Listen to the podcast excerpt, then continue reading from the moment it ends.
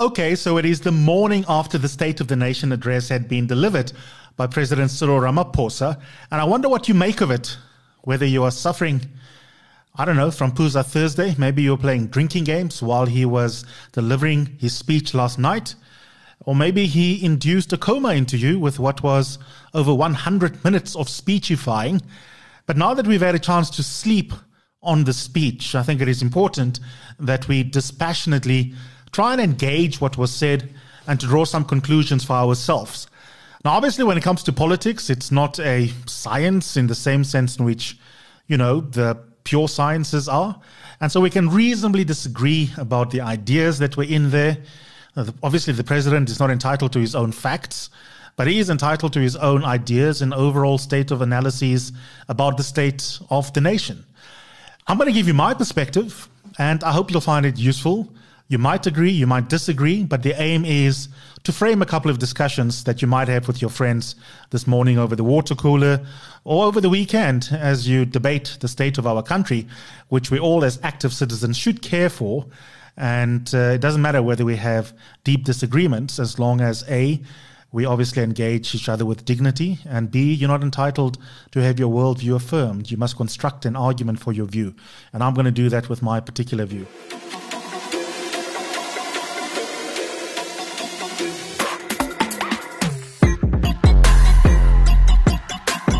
You're listening to Eusebius on Times Live. That's this latest podcast on Times Live.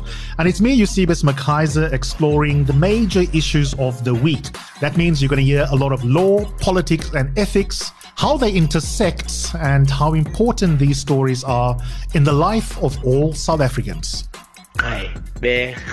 When people saw their children must know these are sellouts. They put saliva on the paper. Mr. Julius Malema whispered and said, Sing it, sing it. And then they shared that zone. No, I'm not going to apologize. Can I have my iPad, please?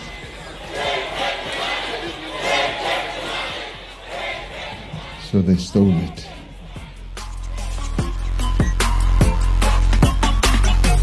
Overall, what did I make of the president last night? Look, let's first talk aesthetics, as my friend Tabo Sholema Shah would say. When it comes to speeches, uh, what's important in the political realm is not only the content of a speech, but also how you deliver it. Because at the end of the day, there is political branding to care for. And whether you have confidence in your voice, your body language, all of those things are import, important in terms of the psychology of presenting a speech on the state of the nation, not least when you are facing as much trouble both inside the state and inside the African National Congress as this current president is. And I think the most praise I can give him is that compared to, for example, every time he addresses you and me on TV about COVID 19, about regulatory changes in relation to COVID 19 regulations, he actually had great energy. He sustained it for over 90 minutes. He also sounded in control over the minutiae of the speech. It seemed to me that he was at no point going to either lose his train of thought or his place in terms of where he was reading. And in fact, at one point, I thought to myself, even if he was to lose his notes, he is so clearly on message and has internalized the message for the State of the Nation address that I think he could probably also speak off the cuff. He could deliver an extemporaneous speech because he has prepared that well. And I think that's important. Uh, that's important from a oratorical point of view. That's important given that it is also a year of ANC leadership contestation. You want to have many stakeholders listening to you affirmatively, not just the citizens of the country, but also potentially those ANC branches and the different provinces and leaderships that have to decide who should we support that will give us the best, best odds to ensure the ANC doesn't get destroyed in 2024. So, on the aesthetics, on the oratory, I do think the president did, well, and I'll give him kudos for that. But I'm sorry, guys, when it comes to the substance, don't be fooled. I've already seen some of my fellow commentariat lowering the bar of leadership on social media last night. One commentator I have deep respect for is Richard Calland. And I haven't seen all Richard's tweets, to be fair to you, Richard, but at least one or two of them were on some the guy's enormously frank. And of course, he had to be frank, but still, that is great leadership right there. That is not good enough. And he's not the only one who said that. Many of you have said the same thing. And I have to disagree with you. It is not good enough to say the president was very honest and he took responsibility. He said, I do I agree and accept the outcomes of the the folks that I had charged to look into what happened in July with the unrests in KZN and in Gauteng. That's not good enough because the ANC has got an excellent record, in fact, at self diagnosis and self examination. So when someone says, I did wrong and I take responsibility, we should acknowledge that what they're doing is ethically correct uh, because taking responsibility for wrongdoing is an important thing to do institutionally, organizationally, and in our interpersonal relations. But what's far more important than that, or put it differently, in order for the responsibility taking to have most meaning, it's got to be followed up by action, demonstrable action that you are changing your ways and making amends where you have caused harm.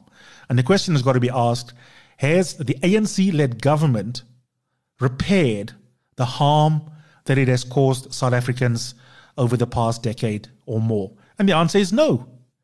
So the true test is not whether they are capable of saying, we accept the outcomes of a report that said the SAPs dropped the ball, intelligence structures dropped the ball, cabinet must take collective responsibility for poverty and inequality that are the underlying drivers of unrest in the country. Fine, but at the end of the day, the implication is bigger than you concluding that you need to take responsibility. The real implication is that you are not fit to govern. That is the true implication. That is what ultimate responsibility is. Now, obviously, no political party is going to say, please vote us out of government. I mean, I can't accept that. You're in the business of politics because you like power and you are convinced that you can convert that power into outcomes that are socially useful for every citizen in the country. But all I am saying to you, fellow South Africans, to quote the president, is do not set the leadership bar low. Do not fetishize responsibility taking. Responsibility taking is the bare minimum when it comes to ethical leadership, when it comes to political leadership. And I think some of you are going to go into the ach shame man South African motif in response to the president supposedly taking responsibility. Of course, they must take responsibility because they had a massive role to play in terms of legal and political agency in getting us to where we are. And so, the first major point I want to drive home and to argue for is that while it is admirable for the president to take responsibility, taking responsibility is necessary but insufficient to get high marks for a State of the Nation address. The real question is what is your track record since the last time you spoke to us in terms of A, making amends for harms you have caused, and B, delivering on the promises you had made? Which brings me to the second theme promises and promise keeping. I'm afraid this president is not particularly good at keeping his promises. I asked a friend of mine whether she had a soft copy of his address this e- last night b- before I managed to get my hands on it. And I figured that she might be able to get a copy more quickly than me. I opened the copy she sent me, and literally only about 30 minutes after closely working through it while simultaneously listening to the speech live did I realize that my friend had sent me the wrong copy. Now, the reason why it took me so long to realize, and I did the test afterwards, is that there are verbatim similarities between last year's speech and this year's speech. The idea of the social compact is like a permanent meme when it comes to ANC SONA addresses. The idea that red tape should be cut, that it should be easier to do business, is not new. The idea that primarily the business sector should be creating jobs and government should play an assistant role by making sure the environment is conducive to business being able to do business easily and in a way that can unlock opportunities for employment. That was there last year. So the reason why I thought I actually had the 2022 copy was because the ideas by and large are exactly the same. In other words, this government repeats its promises, and that's another reason you can't afford to set the bar low. Because if you made these promises last year, the year before, the year before that, if the ANC presidents that preceded him made similar kinds of uh, province, uh, promises, then the question has got to be asked can you trust the ANC? Which brings me to my third point that I want to make. I'm afraid any promise that anyone makes you is subject to whether or not two things are in place before you can believe them. Is there empirical proof in the past that they can keep their word? And related to that, secondly, do you trust them? And on both of those criteria, Mr. Ramaphosa's government unfortunately fall flat. On the first of those two criteria, he simply hasn't delivered. What happened to all the jobs that were supposed to already be unlocked for youth who are unemployed? It's not good enough to now tell us that you have thought anew about how to tinker with incentive schemes for job opportunities within the workplace so that someone can get a foot into the world of work, even if they don't have formal qualifications. Because actually, although two or three of those sentences were new sentences grammatically, the fundamental idea of the youth needing to be absorbed into the labor market is again a recurring theme, and this ANC government has not delivered on that promise. So, on the empirical record, this government is not particularly good at actually implementing the promises that it makes when it addresses the nation, which leads me to the related issue of a trust deficit.